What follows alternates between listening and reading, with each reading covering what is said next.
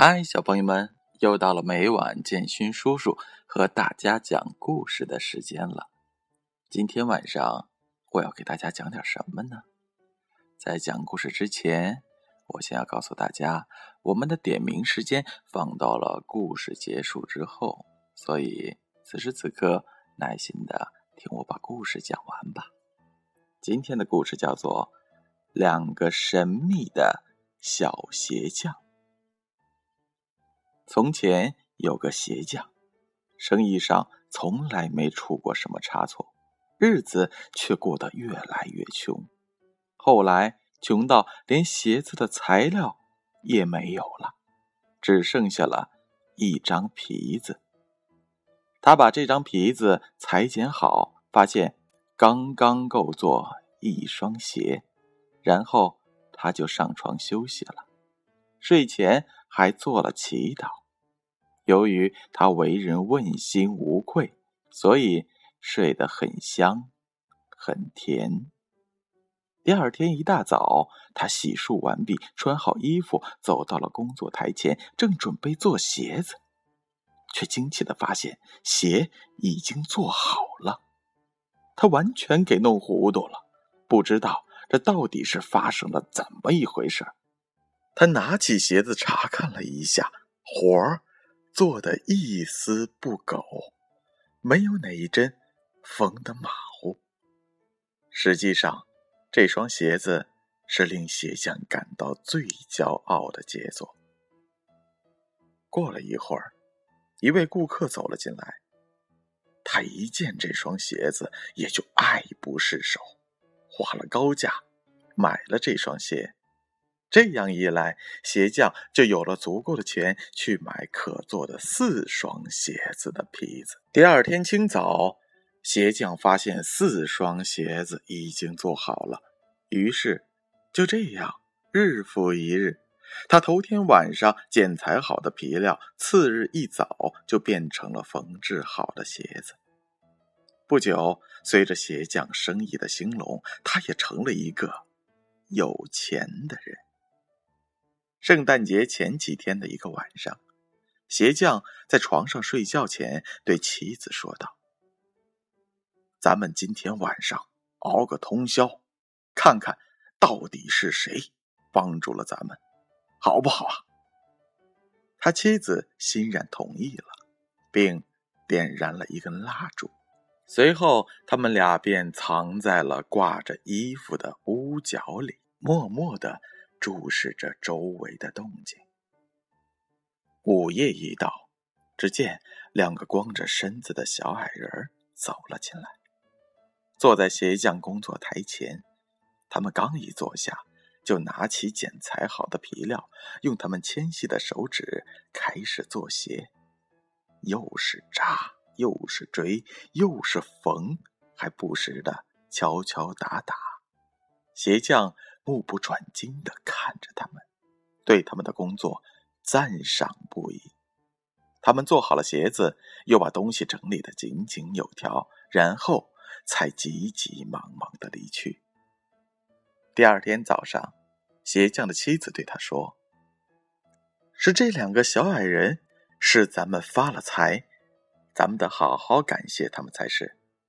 他们光着身子，半夜里来来去去。”一定会着凉的。我跟你说，咱们这么办，我打算给他们每人做一件小衬衫、一个小背心和一条小裤子，再给他们每个人织一双小袜子。你呢，给他们每人做一双小鞋。鞋匠很赞成这个主意。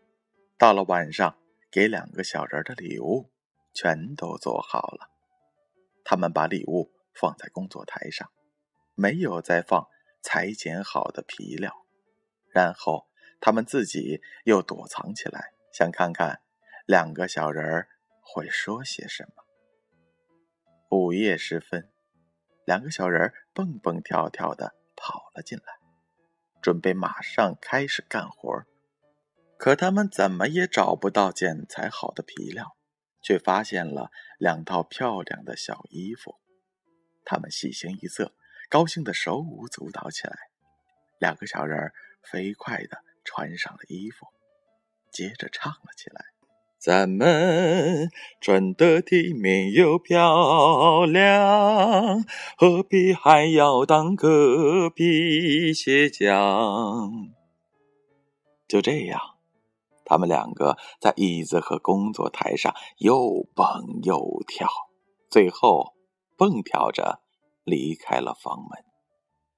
从此，两个小人儿再也没有来过，而鞋匠一直过着富足的日子，事事称心如意。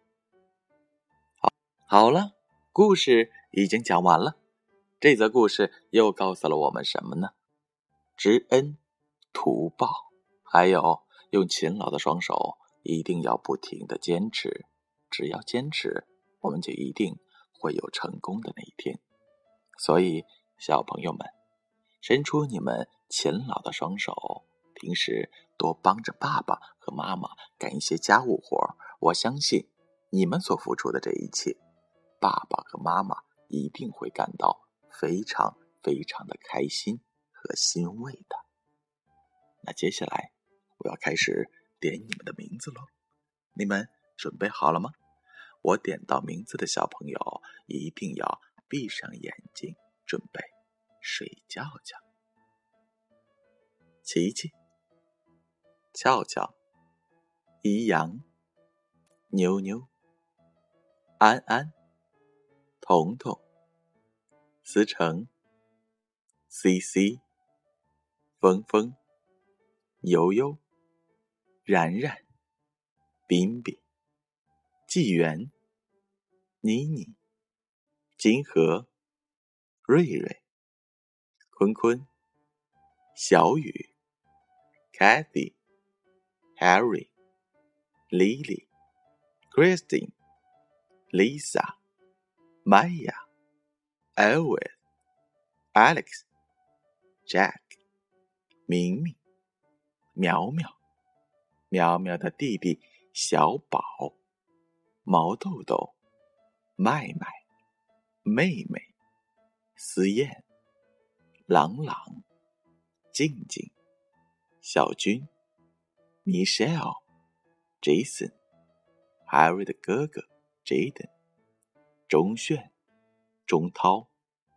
俊一、Eric、小富、Tina、伟俊、贝拉、Jackie、Rita、新航、会员。